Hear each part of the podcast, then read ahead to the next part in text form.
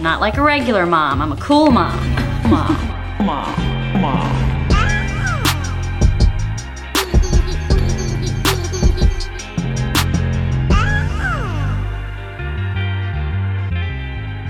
Hey, cool moms. Yes, thank you. welcome to Cool Moms Live at Soho House. We are here every month. This is our third month here, and I am so happy to see new faces, familiar faces, faces I haven't seen in a long time. Welcome. And we have non-moms. And we have, okay, what's up? And we got some, not to gender you, but we have some men in the building. I think some of you, maybe, some male-identifying people. And so I like to see that as well. Y'all are very smart. This is the cheat code. We talk big shit. We drop gems. This is a very honest space. I don't like to say safe space because I can't guarantee safety for you, but I'm going to guarantee that I'm going to show up as my best self, and hopefully everyone else will as well. Every podcast we start off with This Week in Motherhood. So I'm a riff for a second. I've been so busy that I haven't had an opportunity to even think about what my week in motherhood looks like, but I will start with this. By show of hands, I'm gonna tell myself that I used to be a teacher. By show of hands, how many people in here are co-parents? Co-parent. Okay, yes. So this is the first time that my son has been away from home, but has been with his dad and his dad's new partner. So I'm really excited because I'm really excited for Sergeant to have a multitude of people to learn from, to grow from, that will love him and teach him so many things that I just couldn't ever. But with all that being said, I had my feelings hurt right before I got here, y'all. And it was like I'm not gonna say it's not that deep because I'm not gonna diminish how I was feeling, but I hadn't spoken to Sergeant in a couple of days, and we're together 24/7. So I'm kind of like, where is he at? What is he doing? Is he thinking about me? And when I spoke to him, he was like, yeah, I've been reading. And I'm like, oh my God, that's amazing. And he's like, yeah, and insert dad's partner's name, read a bedtime story to me last night. And I was like, oh, that's really amazing. I didn't get to talk to you last night. I didn't read a story with you last night. And it was, more and more the reality is setting in that there is not just another person, but another woman who is taking a significant role in his life and his upbringing. And so that was it was such an ego check for me, because it's really not about me, it's about the tribe that we're creating in order to raise him. But I'm not gonna lie, I was just like, she don't need to read to you? So petty, so petty. So I have been really processing my emotions and really living in the co-parenting spirit. So many petty emotions have come up, like, oh, I can't wait to get a partner. Just wait till I get someone. Then you'll see. See what? So yeah, I've been processing those emotions this week. I also, if you were here last month, that was the day I got hired at my new job. So I'm a month in, and let me tell you something. They really want me to work. Y'all, I have never been this reliable in my life, and I'm including with motherhood. So that has been also really humbling and such a life change for me, and another reminder of the ways in which I need to grow up and mature and be accountable. Accountable. That's also been a big word these past couple of weeks. Has anyone been having interesting friend dynamics as of late, where you've had to have some challenging conversations? Yes, thank you. There's a couple people in the back. There's been a lot of friend stuff coming up with me. I don't know if it's in the stars or what, but I have had to, again, I think at 33, and I said I wasn't going to talk about my age anymore, but whatever. At 33, there's been a real kind of shift in expectations around friendships and what we need from our friends and making sure that they are reciprocal relationships. And so I have had to really like stand in my boundaries and hold certain friends accountable to the point where maybe we won't be friends anymore. And so I've also been dealing a lot with that, these like kind of very interpersonal, personal, romantic, platonic relationships. And how am I showing up and what's no longer serving me? But also, because accountability is key, I'm like, these people are people that I have attracted into my sphere. So what's going on with me and how are they a reflection of me and what do I need to be learning here? So that's all the therapy I've been doing. I fired my therapist, so I've been having to be my own therapist and do a lot of meditating and crying and a little bit of weed smoking, and all those things have been very, okay? All those things have been very helpful to me as of late. What has also been helpful is community. So I'm, again, really excited to be here, and I am so excited to have Rachel Finley, AKA Insta Steak, on the show. Everybody give her so much love. Yes. Rachel is a mother, of course. She is also a podcaster, and she is also an owner of a multitude of brands and a lot of other things that we'll get into. Rachel is busy. Welcome to Cool Moms, Rachel. Hello. Oh, I didn't know if it was on, so we're going to roll the dice. Hi, everybody. Thank you so much. Thank you. I'm so happy to be here. Yeah, I'm really excited. I also always like to say Rachel is a hot mom because she is a hot mom. Okay, I need to warn everyone about this outfit. Are you going to describe it? Something might pop out the top if I get too excited. We've got a hot pink zebra corset for everyone listening post-show. Oh, yes. Okay, so the reason why I wore this is because Elise and I recently spoke at another event. And I don't know if you guys do this before you go to your child's school, but I have like a whole section of my wardrobe that's just for attending school because nothing else is appropriate. So, and you know, it's like the same five like tight sweaters and like that's it, and then like plain jeans. Yeah. So this is now a Cool Moms podcast, but it's a bit different from the moms event we just spoke at, which was like fashion mamas and like a little bit more crunchy, I guess, you know, in some ways. Yeah, totally. And so I was trying not to do the school sweaters, but I didn't want to go full look. And then I saw the photo. I wore a very cute outfit. It was like a little Esprit, a vintage like Esprit top, and like a little, you know, look, whatever. I looked cute. I know I did. But it wasn't this. And when I saw the photos, I was like, oh, I don't look really like authentic to myself. And I was kind of like a little sad that I thought I had to dress a different way to impress moms because I am a mom. And like I shouldn't have to do that. But it was in my head. So today I wore the full Rachel look. This is it. Thank you. I felt like you could hold the space for my full look and maybe my boob coming out of the top of the corset. I would be excited. And I thank you for coming as yourself. I'm glad we're going to get to the inaugural question, but I'm just going to do a quick caveat because in the middle of my very, very hectic day, I ran around to 4 stores looking for something to wear because when I looked back at the photos of myself, I was like, what the fuck are you wearing? You look so conservative and weird. That's what I felt I looked really conservative. I was so disappointed in myself when I looked back, so I really overthought how I was presenting today. I thought you looked great then and you look great now. Thank you. You're welcome. Thank you. I appreciate that. But I won't say who it was, but I was looking at this picture of a celebrity today and she just didn't look like herself. You know, she didn't look like full glam and all the things. Fair. But I was like, this is what I feel like has been happening to me when I've been doing like public stuff. Right. Where I feel good when I leave the house and then I see photos of myself and I'm like, do I not have friends? I mean, photos are terrible. I think we should just get rid of photos. We just need I know there's photographers in the room. I saw them walk in. So sorry, but we could just get rid of you. Yeah.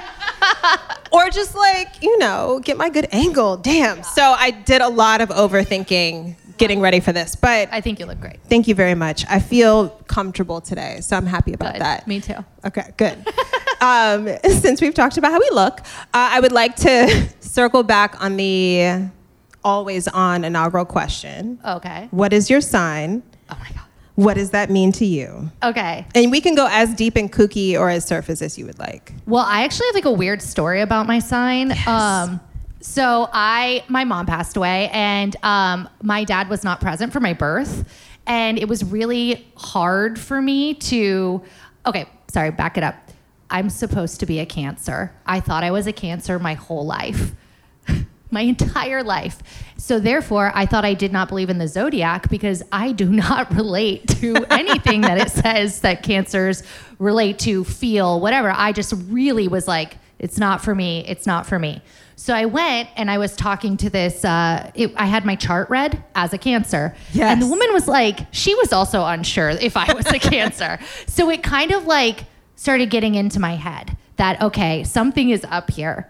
Well, then this whole Instagram zodiac thing happened, and everybody needs to know your top three. Yes. I did not know mine because I didn't have anyone to ask. So I called the hospital where I was born. I wanted to relate to Instagram so bad.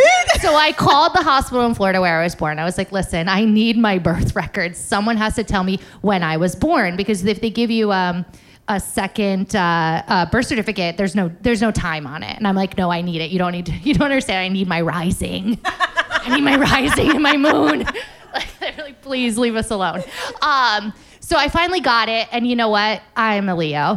I'm a Leo. I was born on the last day of Cancer, and I'm a Leo. That's more like it. Yeah, it is. It's much more like it, right? Everybody, I'm a Leo. Come on.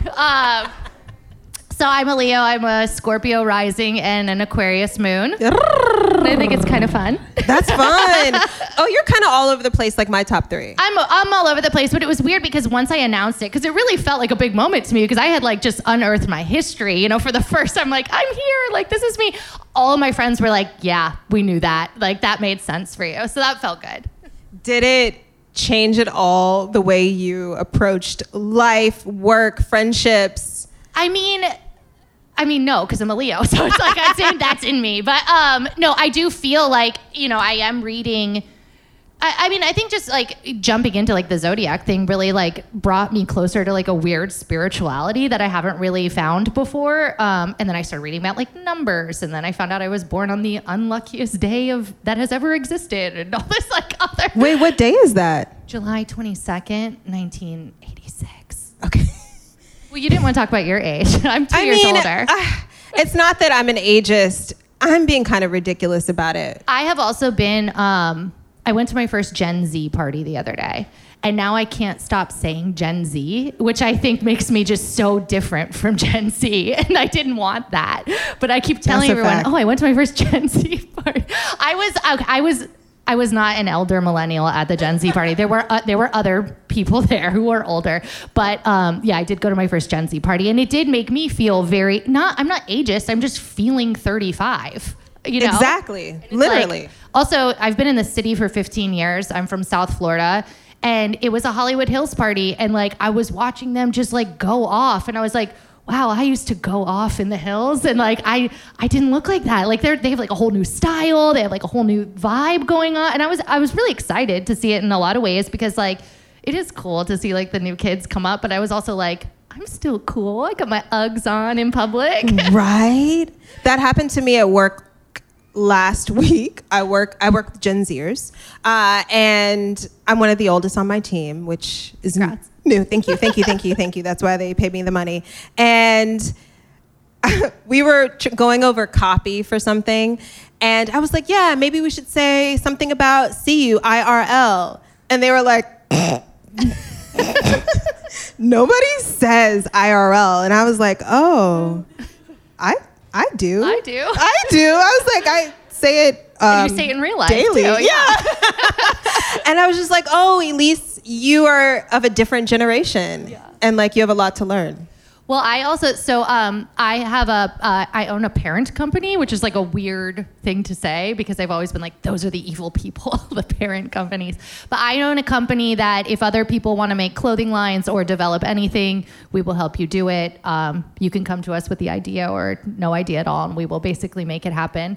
But wait, now I lost my train of thought. Oh, so I have been very focused on trying to learn how to sell to Gen Z because they are the next consumer that's coming up. And I'm in digital conferences about it. I'm taking meetings with marketing strategy. I'm taking all this. And then I realized that my youngest or my oldest daughter is actually Gen Z. And if I just stay quiet for 5 years, she can have the company. What? Yeah. Does Gen Z extend that far? Yes. Isn't that scary? Yes. So she's 11. Mm-hmm. That's like the youngest Gen Z. Wow. At least that's what the internet told me. Am I wrong? Is anybody? Do we know? Did somebody Google this? I Googled it. And it did say 11 to 25. Doesn't like, seem crazy? It seems bizarre. I feel like are they hiding behind the curtains? Where so I'm no longer looking in for marketing help anymore. I'm just waiting for Izzy to get to be 16 and then I'm going to step out. We're going to circle back on all the brands and all the mom things. But first, because we were there, I want to talk a little bit about being from South Florida. Yes. Because that's a specific thing. Yes, it is. It's not like the rest of Florida, and it's definitely not like... Thank you for understanding that. Yeah. Pause, because thank you. I really, that is my favorite. If somebody knows that South Florida is a bit different than the rest, it's... Wow. Yes. I grew up partially in the suburbs of Atlanta. Okay. So like, you know. I know. Okay. I know. South Florida is not like the South, and it is not like Florida. It's weird. What was your experience like growing up in South Florida, and how did that inform how you approach life and how you put yourself out there? Ooh. Okay, so I love being from Florida. I hate the politics and I hate all the other stuff, but I really love the relationship with nature that a lot of people from the Everglades, which is where I'm from, have. And I would say that, this one's hard. I would say that. It doesn't have to be so deep. I mean, look, it is something I try to instill in my kids is I like the fact that I grew up knowing what every tree in my neighborhood was called. And that's a big thing. If you guys go visit down there, people tell you, oh, turn left at the banyan, but not at the Melaleuca. You know, like that's how they talk. And so like, that's a big thing that I like to do with my kids. And I think that's important. But I think the most important thing about growing up in South Florida that it taught me is to leave. It said, there are no creative jobs here. You have to get out. And I did. It was either that or I was going to work on the fishing boats. Those were my two choices. Mm. So I did. I left. I fled. Where'd you go first? First, I went to Tampa. What? Which is like middle Florida. First, I went to Tampa. And then I went on tour with metal bands. And then I went many places. Ooh, wait, what were you doing? I was selling merch. Yeah. I toured with no apartment for 2.5 years. It was really crazy. I lived out of a suitcase. It was like a tattered duffel bag. And then eventually I got hired by some record labels that were putting out the metal bands, and I was only working their tours, which kind of like provided me a little bit of like a safety net. But yeah, it was just kind of like, I mean, that sounds like so wild now saying it into a microphone, but yeah, it was a crazy 2.5 years of my life. And then sort of after that, I was getting burned out at 20.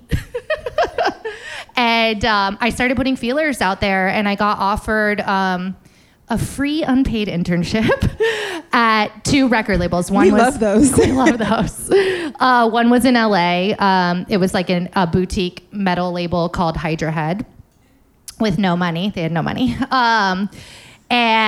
Or a really fancy record label called Roadrunner that was in New York, and Roadrunner had like crazy corporate offices, and you know, when I went to the meeting they were like, here's dinner, and like I hadn't eaten anything except for Taco Bell in 2.5 years, so I was like, wow.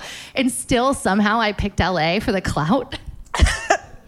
The clout and no money. The clout was calling. Yeah, the clout called me. So I moved out to LA, and I turned my unpaid internship into a very low-paying career in social media, because that was back when you could get basically a salary job as a 20-year-old to put people's Facebook banners up, because that generation did not know how to do that. Because I was going to ask, what did social media mean then? It was Blogger. I did a lot of Blogger. I did a lot of photoshopping different banners. I did the Facebook and a little Twitter. But I mean, this was a while ago. Man, I sound old, but this was before smartphones. Right. Yeah, this is like I had a flip, something flipped open, and it had, it was like this, and it was orange. Zach knows the name of it. We talk about, he had the same phone, which is like, it's like a little orange thing, and it had GPS, but then the GPS, if you use it, it cost you like $30. I remember that phone. It was that era of my life with that phone, because I was trying to get around LA, and I had to pay $30 anytime I went somewhere. So wait, when you left Florida, did you have and you knew you were going to go on tour with these metal bands, did you have a clear idea of your like professional trajectory, or were you just riding a wave of opportunity?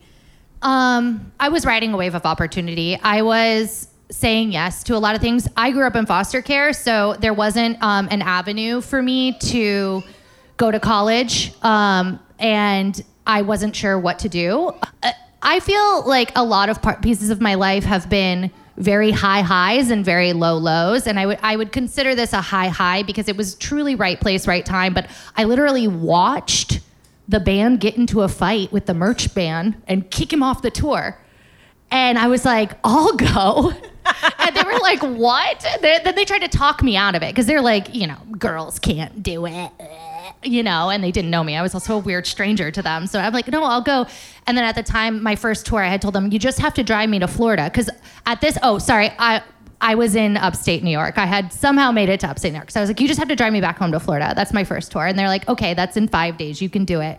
So I basically got in the tour van, and then they realized that a girl selling merch sells a lot of merch. Hell yeah. And they were like, yes, please do the rest of the tour. And that was how I got there. Amazing. And so at that point, were you like, I'm gonna sell merch? I thought that my life was going to be on tour. And then when that started to get exhausting and gross, and I think at one time I caught like, this is gross, but I think I got like scabies or like something really funky from sleeping on somebody's floor.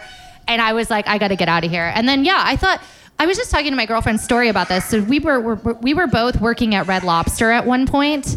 And I think that when you grow up without money, you kind of just go, oh, this is a job. I'm just going to work this ladder. And like, you imagine your whole career. And Story and I were talking, like, we were at one point in our lives, we were going to be like regional managers of Red Lobster, just because like you get in as a hostess and you're like, totally, this is my aim high. This is it. Yeah, like I have a job. So as soon as I got on tour, I was like, I'm on tour forever. And then I'm going to like, I don't know, whatever happens. I was like, then I'm going to do sound or lights or whatever, guitar tech. I just really thought I was going to work that system until I didn't. And then I moved out here.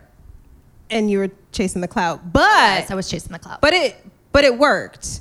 It did work. Yeah, it worked. Yeah. And you're no stranger to media. You've been there, I was going to say, since the beginning of the internet. I'm not going to fucking do that. No, but to be honest, I got called the first influencer the other day. Someone was being very kind, but I was like, I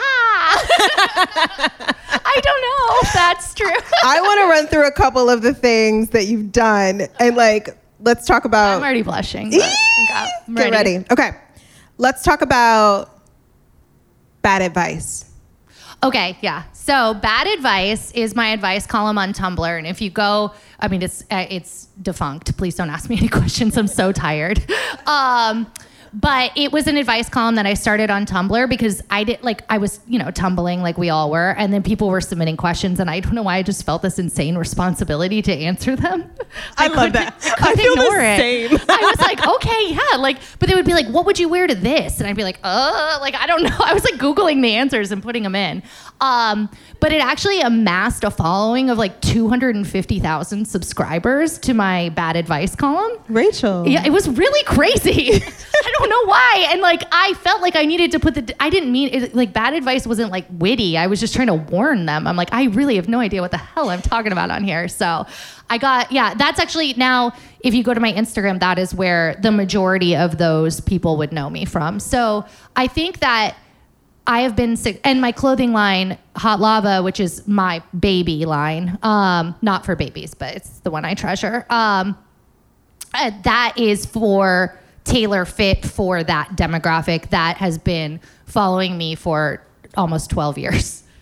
Yeah, I think it's pretty amazing. And to amass such a followership and a community online at such an early time. I know, it was wild. It's real legendary. Yeah, it's really cool. I mean, honestly, the ways that community has held me mm-hmm. when they don't even know they have, you know, like I've vented in my advice sometimes. Like I've been like, oh, I'll tell you about a time, you know, and I'll like go off. And like they've really held space for me in times too. And like, I don't, that's like, I call them readers. I call them followers. I don't like to call them fans because like it is a community for me. And I've met a lot of them, not all of them, but I mean, I don't know. It's cool. I love them. That's very cool. I was like being boring on Tumblr, trying to find porn on Tumblr. That's what I was doing.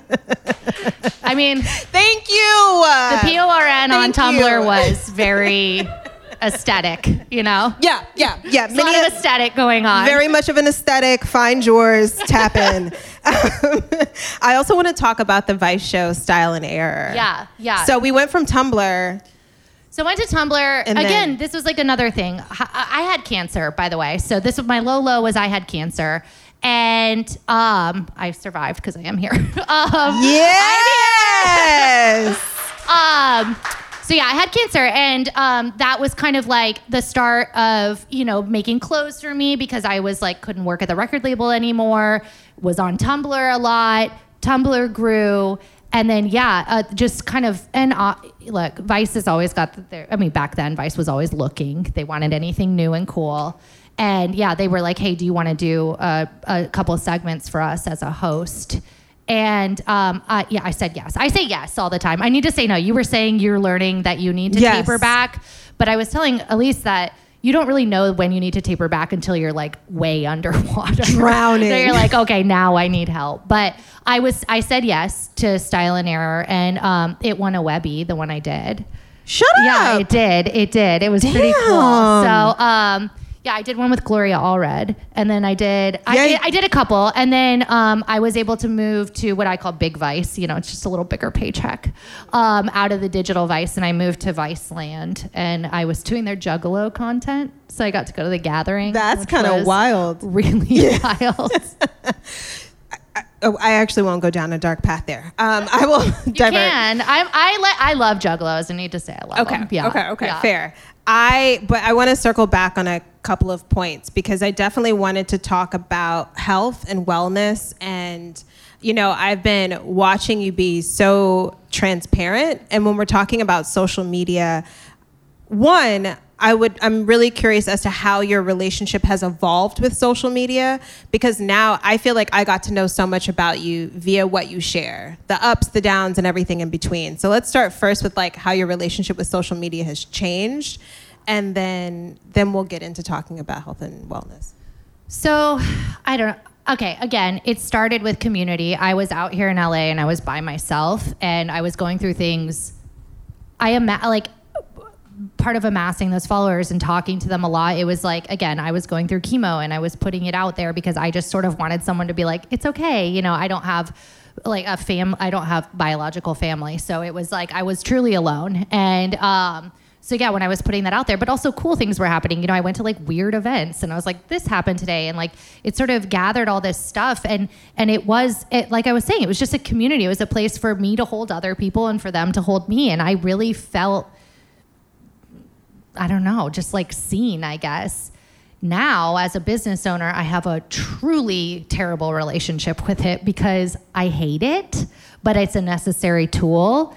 And so I think that's why... But you do it so well. Well, I literally watch you and I'm like, fuck, I haven't posted in 8 days. I mean, thank you. On it. I'm trying. You know, a lot of it is because I feed my family with the money that I make from my social media. If I post, my brands get sold. But it's not just me. I also need to help my clients post. I need to help them curate their fan bases. I need to really master that algorithm. So there are some things that I do not let slide. Like I don't let it go multiple days without posting. Not that you're doing it wrong. I love your boundary. It's okay. I love your boundary. I have a little bit of a scarcity issue, so I work all the time. But so I have that. But then at the end of the day, and I think this is where maybe you see like the flippancy of it come out, is like I'll work for like 6 hours on social media and then everyone's like, oh, you're so raw and real. It's like, no, those are my actual, like I'm like, fuck this, you know, at some point. And that's when I kind of get a little goofy on there. I get a little crazy and I mean, I'm not an internet crier. Respect to internet criers. Leo, not going to be an internet crier. I mean, I don't know. Yeah. Also, I don't want to see you cry on the internet. No, I'm not an internet crier, but I am like an internet like armpit hair on accident. Yeah. You know? And like a little butt Mars crack. Like that one. And a lot of butt crack. Yeah. Yeah. I like that a lot. Well, that's another thing that I'm working through. I like just got hot. Like when I got hot like last year, so I'm like living for all my 20s, and there is a little bit of butt crack on my Instagram now. But if you've been, sorry, I confuse some of my followers, but I'm like, okay, under these baggy 3XL sweatpants and this giant graphics bong t-shirt, there is something to see, and it is a butt crack. Yes, and it is good. Yeah, it's good. Let's run back a little bit to when you first started having health complications, and how did you find out that you had breast cancer? Oh, not breast. Not breast. No, I had uterine. Did I make that up? Okay. No, I know why you thought that. I know exactly why you thought that. So we did a panel together. Yes. And it was about breastfeeding. We met talking about breasts. Yeah, we did. So I think that makes total sense. Okay. And I had uterine cancer. So Mars here is actually my miracle baby. She has a negative 33% chance of being here. So I had uterine cancer, and I actually went at Planned Parenthood. They found it. So I went in for like a normal pap. They were like, something doesn't feel right when they were touching. I was in some pain, and I just went right in. And the first time I applied for a medical grant, I had $250 in my bank account. I could not afford chemo and radiation.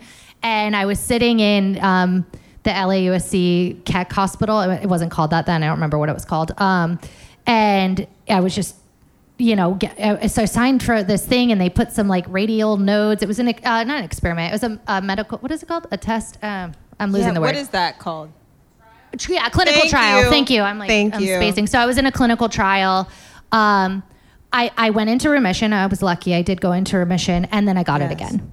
Mm. And then when I had got it the second time, it had spread to my lymph nodes. They don't tell you this. If you guys ever have abnormal cells in your uterus, make sure they are triple checking your lymph nodes, because there's a lymph node right next to it. And what happened was they thought I was in remission, and just a little tiny speck jumped over there, and then I did get it kind of spreading through my lymphatic system back into chemo and radiation, 9 rounds.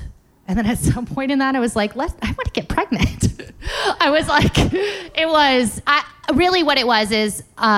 I also am a co-parent. I am divorced, happily divorced. And I basically, it was, he wanted kids. It was like it was his endeavor in life at the moment. I was 26. I didn't know what I wanted. But so I started talking to my doctors about it. And they were like, look, you basically like reduce your chances every time you go through a round of chemo and radiation. So that's why I say she's got a negative 33% chance. But I did fertility treatments, but it was supposed to be so that then they could check to see if I had any eggs at all. And during that time of just waiting to check, I actually got pregnant. So It was like, and I had to stop chemo and radiation. I was still in treatment. I had to stop. And this is where our conversation came in, because we were doing a panel on breasts, and I think it was on breastfeeding, not just breasts. And I couldn't breastfeed Mars, because I started radiation 2 weeks after she was born, and I actually couldn't hold her or touch her for like 2 months. And I had to wear a hazmat suit around her because I was radioactive. It was like really a dark time for me, but we made it out. We're okay. Yeah. What did your... Okay. Yes, please. Thank you. Please. Thank you. I... I'm almost at a loss for words. What an incredible story of triumph and perseverance and, you know, a greater will outside of ourselves. I am curious about what did your support system look like during that time? Happily divorced. Yeah, I mean, it was me. I have a foster sister. My sister Liz, she's my best friend. She was in and out. I pushed her away a bit. I got scared. I clammed up. Again, I have my dad, my biological dad is out. He's great now as a 72-year-old man, but he was not there at this point. So yeah, it was just really me and Mars who I would yell to from one floor to the other. But yeah, my husband at the time was working all the time. So, and I did push people away, and I want to own that, because people who tend to always have to do things by themselves sometimes end up preferring it or thinking that they need to get it done. Totally. As a trauma response. It was a trauma response. Totally. And I went to every single chemo and radiation by myself. I took Ubers, came back. I went to every doctor's appointment by myself. I sat in the bed for months by myself. It was weird, but you know where I was? Online. I was super online, and people held space. A lot of people held space. A lot of other people wrote nasty things on blogs that said they wish I... And then some people decided that I wasn't bald enough to have cancer, which was like a huge thing that happened. Wow. Oh, it was like very wild. But I think at that time, like a little bit of like troll came out in me, and I was like, kind of like, yeah, you're right. I'm faking it. What's going to happen next? I'm kind of into that. But you know what? It made me think about you telling that part of the story, and the pushing away made me think about the woman's story that she shared at the summit. And it also very much made me think about and have to tap in and take accountability for. I have a great aunt that was diagnosed with breast cancer who recently underwent a double mastectomy. And I had good sense. I knew I was supposed to tap in and check on her and just like chat about the day and all the things. I was terrified. Yes. I was terrified to call her. I think, yeah, that happens because you don't know what the news is going to be. And it's almost like you think no news is good news, or... Totally. You know, and getting involved is like, it opens your wounds as someone who's in their support system as well, because, you know, and they can't hold that for you because they're... If anyone ever... I get this question a lot, actually. Like, I still do advice in my DMs. It's, you can't shake it once you start. But a lot of people want to ask how to support someone with chronic illness, or especially with cancer and going through treatment. But it's just sometimes just the open availability. And sometimes it's not talking. In fact, most of the time, people don't want to talk. They just kind of want maybe groceries delivered, or someone to come over and clean the house and leave, so before you have to see them. You know, things like that. Yeah. And I recommend, like, if you're at a loss for words, just finding a way that maybe you can like be of service to them. I think it will make you feel better too. Because yeah, it's hard, but it's hard to watch people you love suffer. It is. When I finally got on the phone with her, I bawled, and I was just like, I'm so sorry. I didn't know what to say. Yeah. That's normal. Yes, that's what I've been told. Yeah. But the guilt was thick. Yeah. The guilt was thick, and I can only imagine, because a lot of us suffer with like mom guilt as it is, trying to be multifaceted and do multiple things, or just trying to be a good mother. Yes. What, did you have any guilt or any anger around having cancer and being a new mom?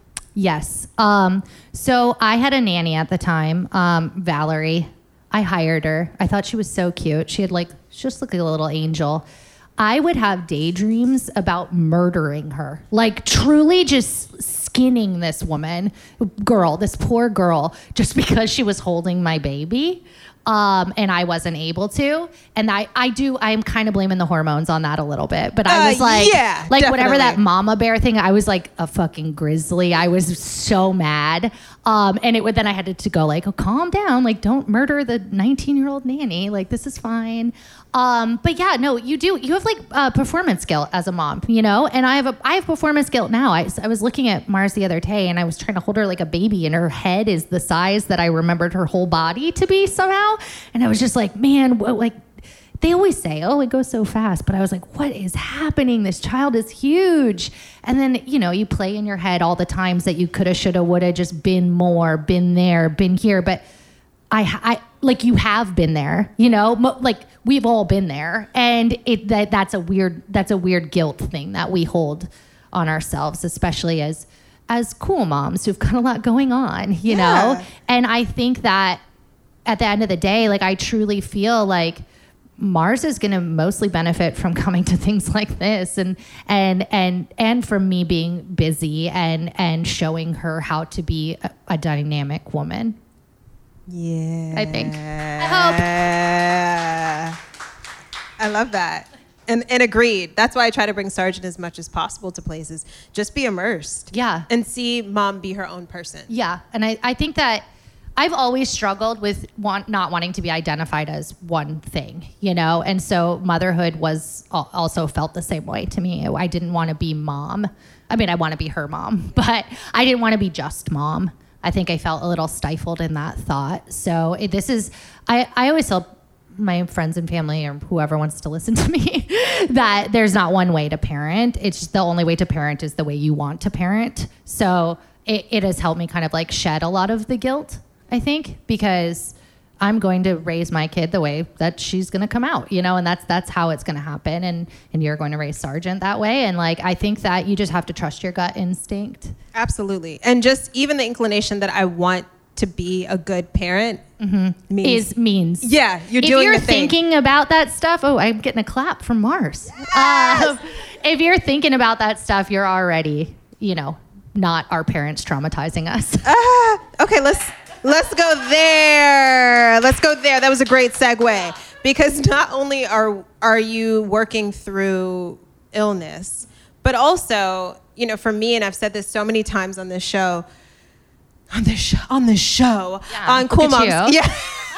I've said this so many times, but, you know, becoming a mother really unearthed a lot of my childhood trauma and forced me to face it and see myself and push through it so that I wouldn't screw up Sergeant in the same ways. Like, let's find some new ways.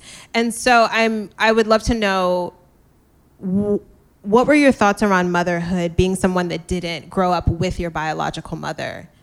So that one's tricky. That one's emotional. There were times, you know, thank God for my partner, Zach, who's over there, because there were times when Mars would ask me to play pretend, and I would sit on the floor ready to do it, and I would totally dissociate, and I would go somewhere else.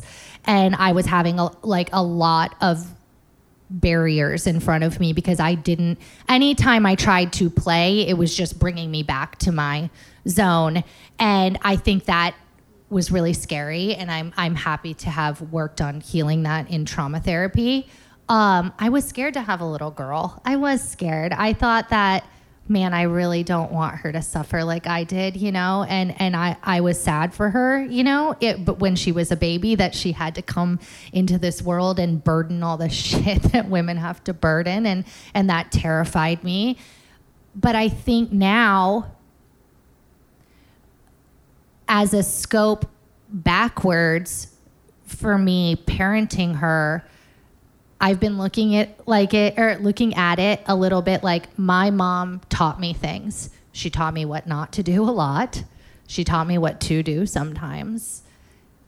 And mostly now I get to use her knowledge that she gave me, whatever it was, and I get to write Mars's history. And in a way, it's making me rewrite my own, although it is a little... It's a little crazy at times to look at a little person and remember when you were that age and what happened.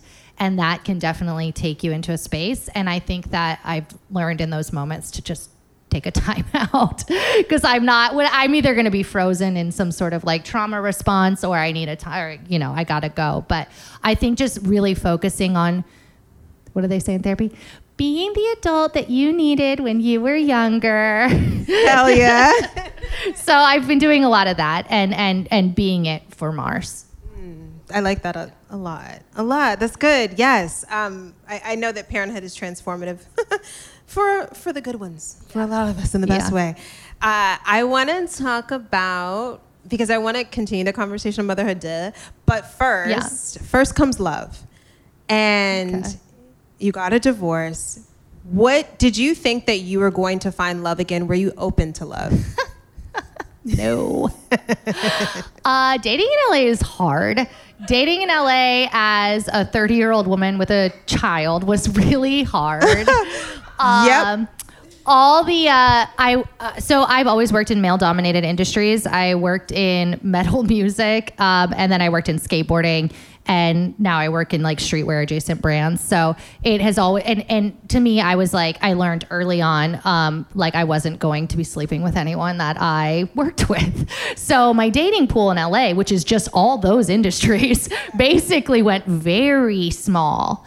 And it was difficult for me. And also like, I was doing that thing where I'm like, I wasn't really like out and single. Like I was like just letting people guess what was going on. So I think a lot of the people that I maybe approached were like, what is this married woman doing? Like, this is scary. But no, I did. I went on some dates, and it didn't work out. And I think that it's because I thought that I tried to put a divide. I was like, I'm just going to date and no one is ever going to meet my daughter because I meet all of her needs and she never needs anybody else. Like, I'm going to do that for her. And it's going to be like, you know, a line. And they can know this Rachel, but they can't ever know this Rachel. And it didn't work. Right, it didn't work. Yeah. Because I kept getting into these relationships and they were really surface level. And they were fun for a second, but it wasn't really like the soul nourishment I needed because my soul wasn't at the bar anymore with my girlfriends. My soul was at home, you know, with Mar. And yeah, luckily I had a boy slide into my Snapchat DMs. Come on, Snapchat. Come on, DMs. Gotta clap for Mars again. And I think a lot of his standout features were, besides his face, which I really love, and his hair, were that he was not from LA. He was, at the time, he's a brick and concrete mason, I think I said that right, in Buffalo, New York, which, coming from South Florida and that sort of like, he wasn't a graphic designer. I didn't need another graphic designer. I love graphic design. You're all great, but you know, I needed like just a different energy. And I think at that point I was so sick of trying to find someone that I just told him everything I needed. Like in the first thing I was like, I'm looking for a stepdad. Don't come over here if you're not this. Like I just like ran a whole thing out there. I was like, don't even talk to me if you can't, like, I don't even know what I said, but I was like, pretty much he DM'd me and I was instantly like angry that he was coming over here. Needless to say, he moved in like 6 months later and now it's been 6 years. So we're doing great. Yeah. And he's a great dad. He's a great dad. And yeah, so Mars was our, there she is. Mars is our my first biological, but now we actually have an older daughter who's our foster daughter, and she just came to live with us about 7 months ago. And I know. I watched it unfold. Oh, you did on IG again. Yeah. Like I'm tapped in. Thank you. Yeah, for sure. Thank you for sharing. And so I'm looking forward, and I also want to be really gentle and respectful of the conversation. Thank you. But I have never interviewed anyone who was like an adoptive or foster parent. Yeah. So here I am. Yeah, here we are. I'm you're learning something every day. So many boxes right now. Shit. I want to talk about, what did that conversation look like with yourself and then between you and Zach, and what was the process like? Okay. So Izzy is a URM. She's a refugee. It actually started... during our conversations surrounding it started probably early on when we were going to try to have a baby. And the doctor said, don't you dare do that. Like, your uterus is going to fall out of your vagina. Like, don't do it.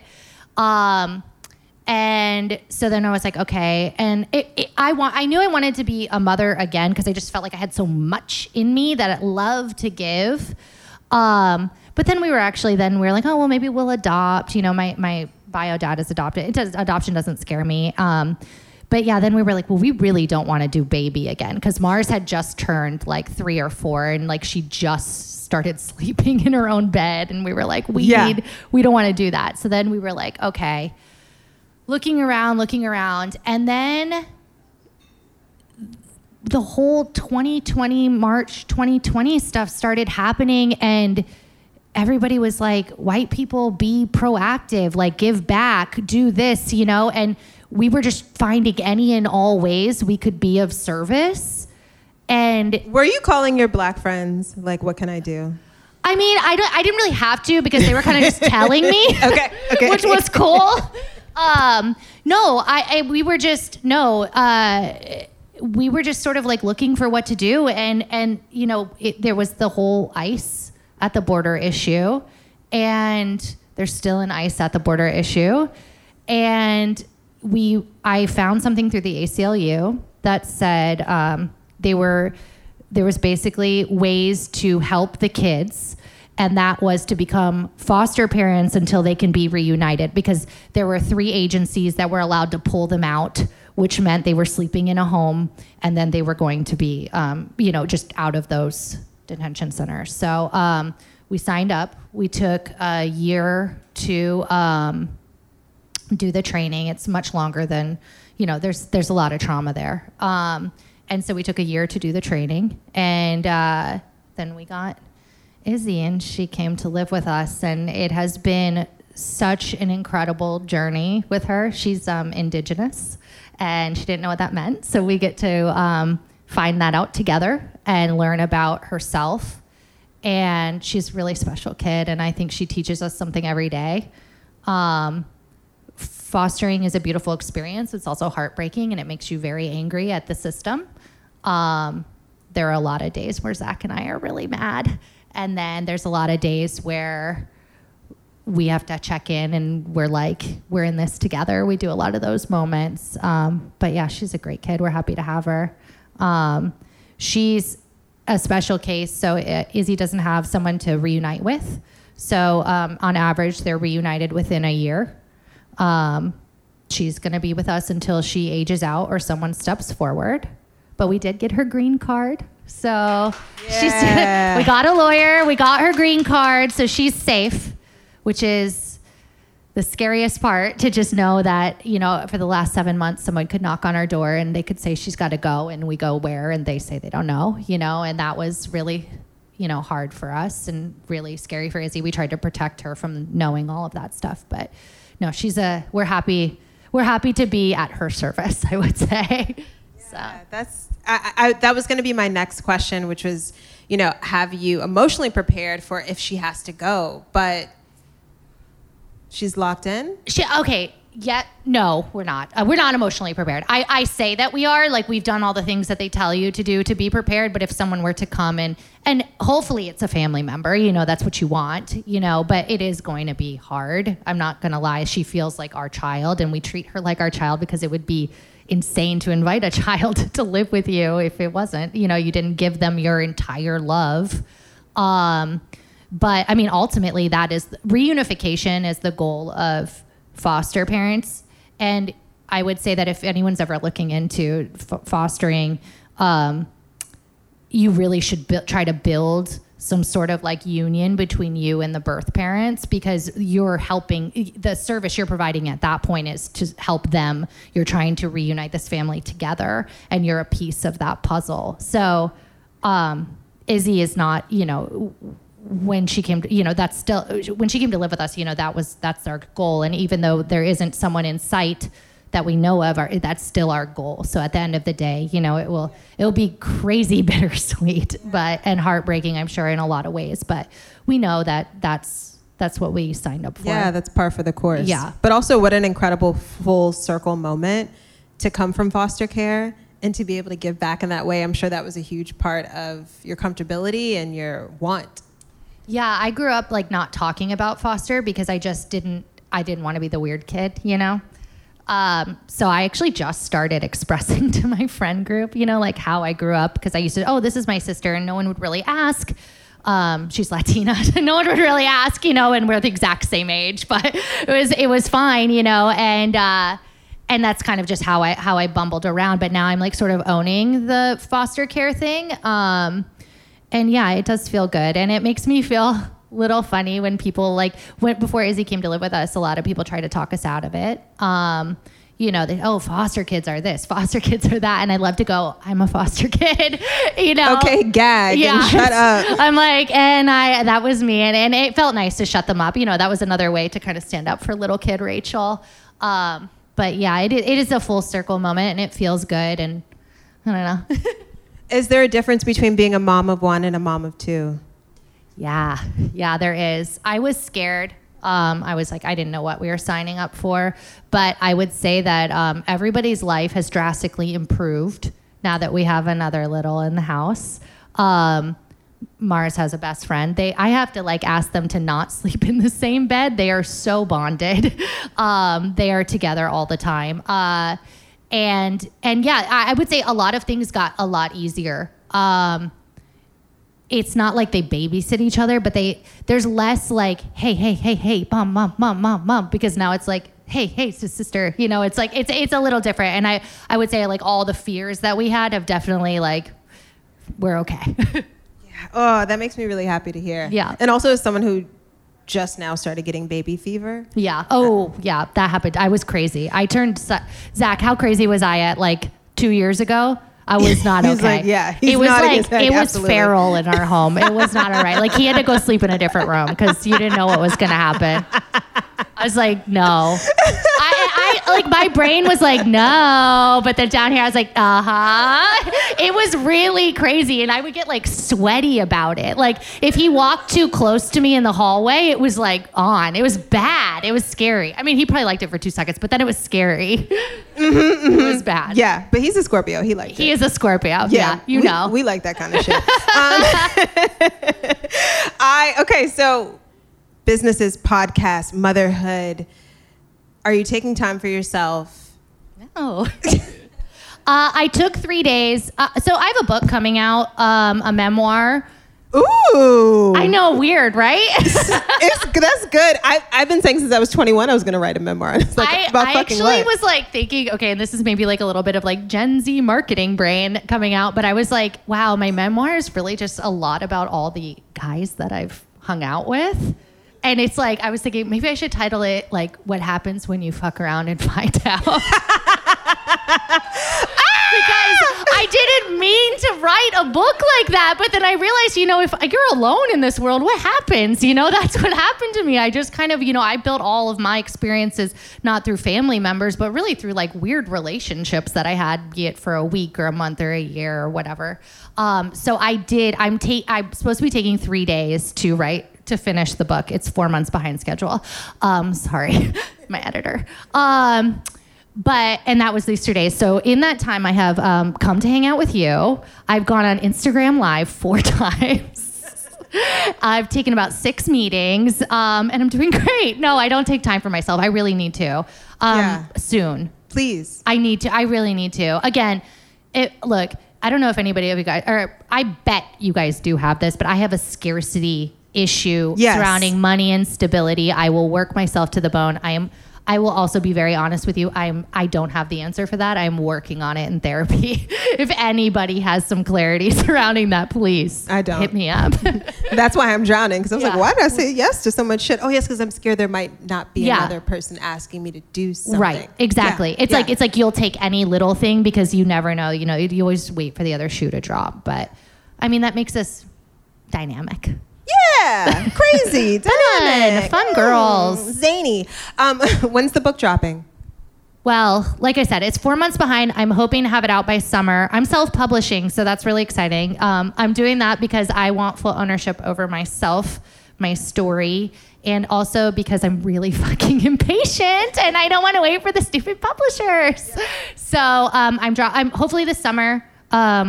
I keep talking to the guy who's going to be the press, and they said they can turn it around in 3 weeks. So I'm on the final edit. I'm just doing the cleanup. So I'm in a good position. So hopefully this summer, fingers crossed. Damn. Hopefully before I'm 36, because I keep saying I've been trying to write this book for about 6 years. Okay. And I keep going, oh, well, as long as I get it, my procrastination was like, as long as I get it done by the time I'm 35, because that seemed very crazy old to me at the time and very far away. Well, now I'm 35 and a half. And so I'm just trying to get it by July 22nd when I turn that Leo 36. Hell yeah. The alleged unluckiest day of the year. The alleged Maybe that'll be the book drop date and we'll totally change the narrative. Oh, I would love that. Right? I would really love that. Rachel, thank you. Oh, thank you. Thank you. Are we done? Oh my God. No, we're not done. Oh, I'm just telling you thank you for sharing your story because we're going to go to the next segment. Oh, yeah. You're welcome. Okay. Yeah. You're welcome. Yes. Unless you want to tell me something else. Is there anything you want to leave me with? Just feel like I just talked for a really long time. We did. Okay. I feel a little exposed. Good. These are not exposed, Leslie. These didn't come out. They didn't pop out. I'm not going to say I'm not disappointed. Yeah. Thank you guys for listening to me. I feel like I've shared more in this room than I've shared in so long. Yes, I love that. So, yeah, thank you. And absolutely. I love to know you. I love to know you. I love to watch you. I'm glad we got to connect. Thank you. Up next is guess what? We get to do an advice segment. Oh. So this is perfect. It's Ask a Cool Mom every episode at the end. Oh. I'm going to be Oprah and I'm going to hop up off my chair and I'm going to walk around and you guys are going to be very vulnerable as we have been and you're going to ask questions. We're going to start now. Okay. Who's got a question? I'll come over to you with the mic and don't be shy. There's no bad question. Don't be shy. I don't think they have questions because I literally said everything. No. Someone has a question. I'll wait. I'm okay with waiting in silence. Oh, wait. I see one. Boom. Love it. When I give you the mic, you can tell us whatever you want to tell us, but your name, where you're from. Yeah. And if you got kids, sure. Hi. What's up? My name is Chindo. I'm a little waved off the wine, so don't. Yeah,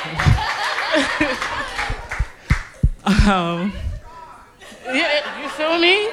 Okay. I'm so sorry. My bad. I am from Queens. I live in Powder Springs, Georgia, currently.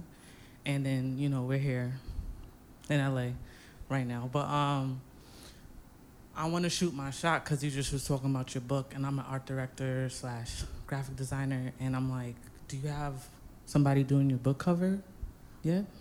No, I was gonna do it myself, but I'm always open to anybody shooting their shot. Okay. So please, hit my DM. Okay. I'll give you my number after this. I also just love to connect with people. So absolutely. Thank you.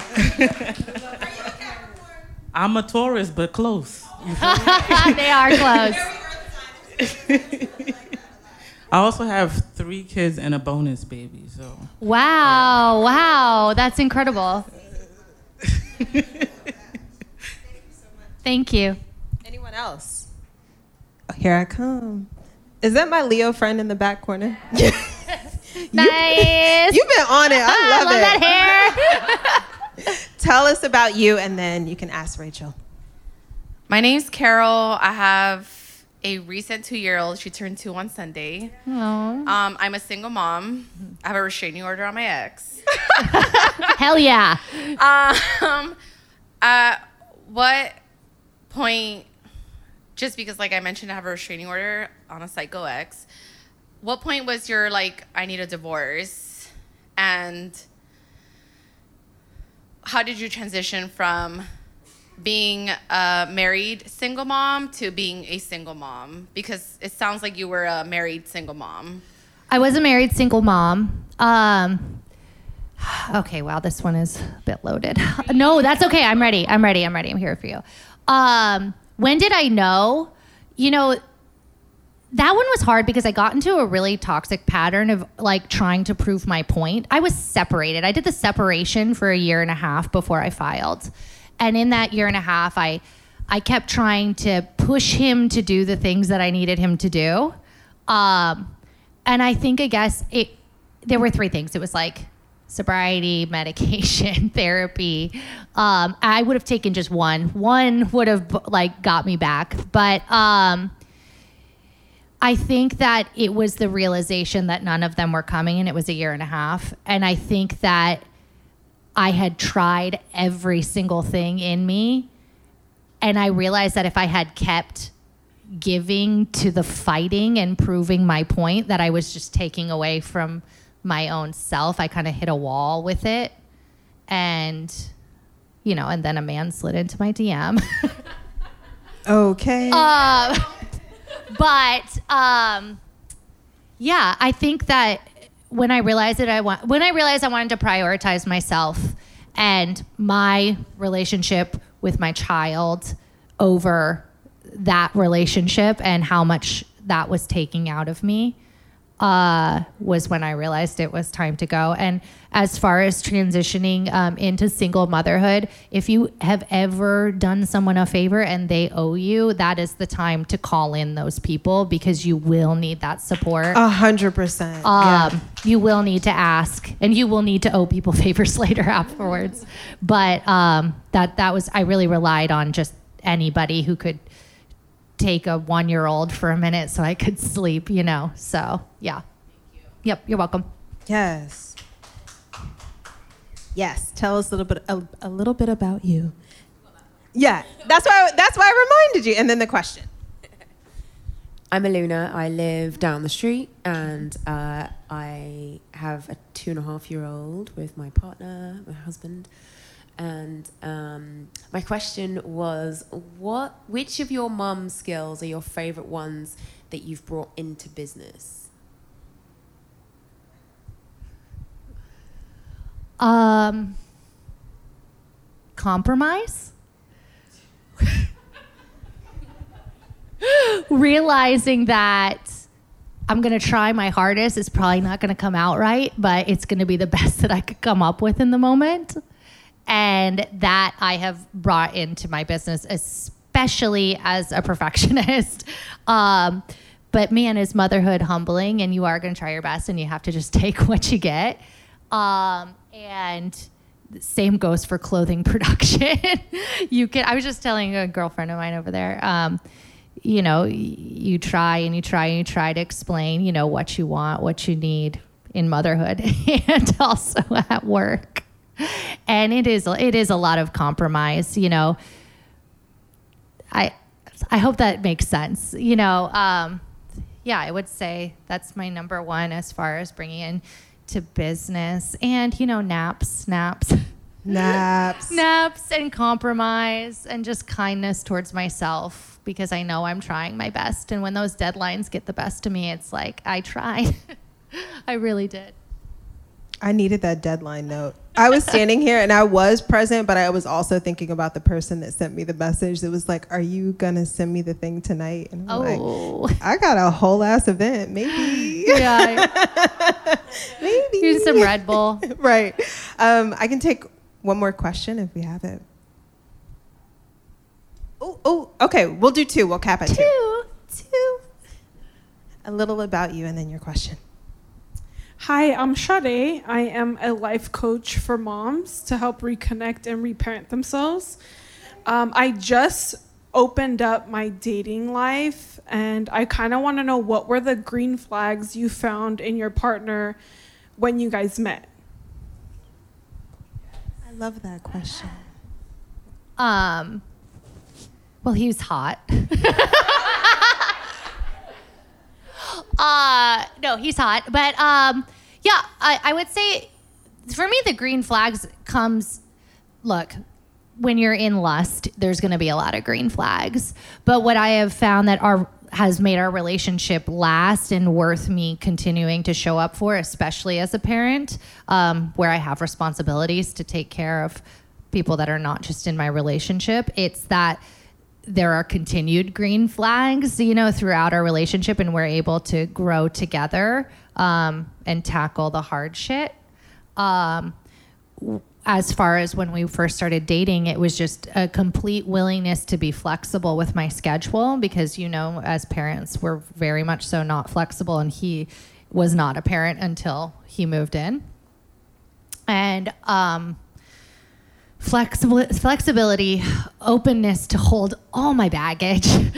And I think just also him pushing me to heal myself, because that was, I was dragging around a lot of shit. I was dragging around like 20 years of shit with me, unhealed shit. And it is, when you go through a divorce and a big breakup and you have kids, that's a lot of shit. Even if you're doing it the most best right way from any checklist, like you still, there's stuff that is still open that you need to close and heal. And I think that it was his consistent like little gold stars he gave me when I made it to 3 therapy sessions that month, and like just pushing me to really be in my body. And I want everybody to find that, you know, in a partner. And I really hope you do. Thank you. Yeah. Oh my gosh. That made me teary-eyed. I really love my boyfriend. I love that. I love that. Okay. Ooh. Sorry. No, it's okay. I just be emo anyways, but like, thank you. Hi, I'm Davlin. Hi. Thanks so much. I have an almost 2-year-old that my husband and I actually adopted 2 years ago. So wow. I love hearing, you know, stories of people creating families in different ways. Yeah. And I also just started a business. So between like toddler taking over my house, business starting, it's really hard to find moments of just like rest, because if I'm not with him, I'm working, and you know, the weekend I guess is easier to kind of take away from work, but then you're still with kids. So how have you found moments of just like rest or respite or anything to kind of just chill out for like 10 minutes? So you have to remember, I had this realization a little late, but you have to remember that there takes 2 of you to create a child. And I think asking the other parent to do 50% of the child rearing will give you the thing that you're looking for, even if you see them and you think they're doing all that they can. If you truly are not getting rest, he can do some stuff. And I think making that audible, it is hard to start it, because that's 2 babies. You got a business as a baby and your baby. And it is hard, and you will be fried and split and grabbing on for any morsel of hope to keep yourself going, because it is hard. And you need to acknowledge that that is really difficult and what you're doing. And you need to ask your friends, family, and most of all your partner to help you, because I think especially, and again, love the men in the room. Thank you so much for listening to me talk. But, you know, I remember I used to get a lot of like, where's your baby? If I was on Instagram, where's your baby? But a man in my life has never been asked where his baby is when he's in Insta, when he's out. And that would really piss me the fuck off. And I think there's a lot of the you're prescribed, you know, the responsibility, even though it took 2 of you to make the decision. And you need to remember that and ask him to give you that. I mean, Zach drops our kids off at school, so I can sleep till 9. So it's pretty nice. Yeah, that's great. That's great. I'm not saying that you don't have a great partner. I'm sure you do, but don't be afraid to ask for more. In life, everywhere. I like that a lot. Don't be afraid to ask for more. And because you are being such a gentleman and raising your hand, I'll make this the last question. Thank you. My name is Aloe. I'm from Brooklyn. And I have like a 2-part question, but I hope I'm not violating with the first question. But I was really curious when you said something about like, you talked about how you couldn't hold your baby for like the first 2 months and stuff like that. And then like, so I was gonna ask basically, how did you feel to like get over that hump? Like what was your thought process between getting over that hump, basically? And the second question was kind of alludes to the whole postpartum thing. I didn't know that was a real, not that I didn't think it was real, it's just that I wasn't privy to how deep it is. And I also want to know, like, what could a partner do to, like, make it better with that type of stuff? Wow. Hope I'm not, like, violating nothing. I would say that, I mean, to get over, when I have nightmares, it takes me right back to the time when I couldn't hold her. That's a hole in my heart, period. I can't make up for that time. I will say they tell you a lot of things about breastfeeding and contact and all this stuff that you need to bond with your baby. But if you talk to Mars, this is definitely my child. We are very bonded. And I will say that time has allowed me to get over that hump. I eventually did stop, you know, my treatment. So I was able to be with her, and I became very attached then, maybe a little too much. And you know, I wanted to just like eat her skin at that point. I was just really, really obsessed with her. And I think that if you are dealing with a partner who could be in a position to be experiencing postpartum depression or any sort of traumatic event around birth or around not being able to hold their child or, you know, any sort of like big moment,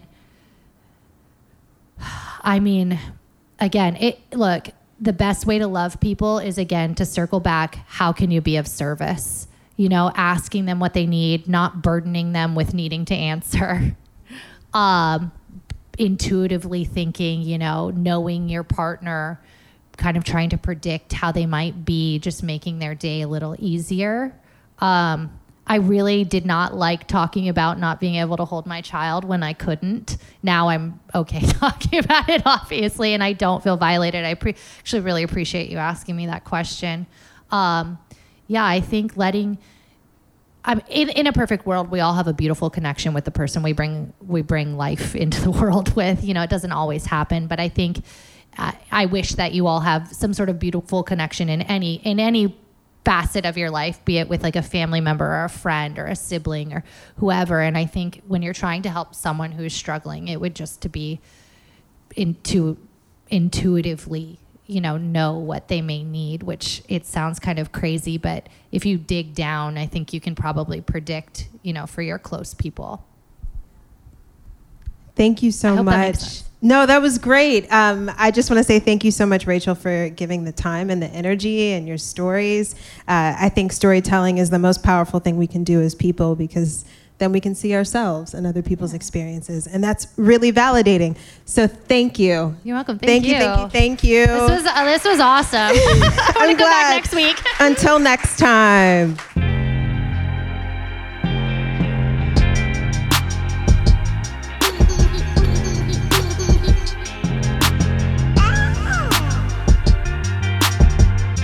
Not like a regular mom. I'm a cool mom.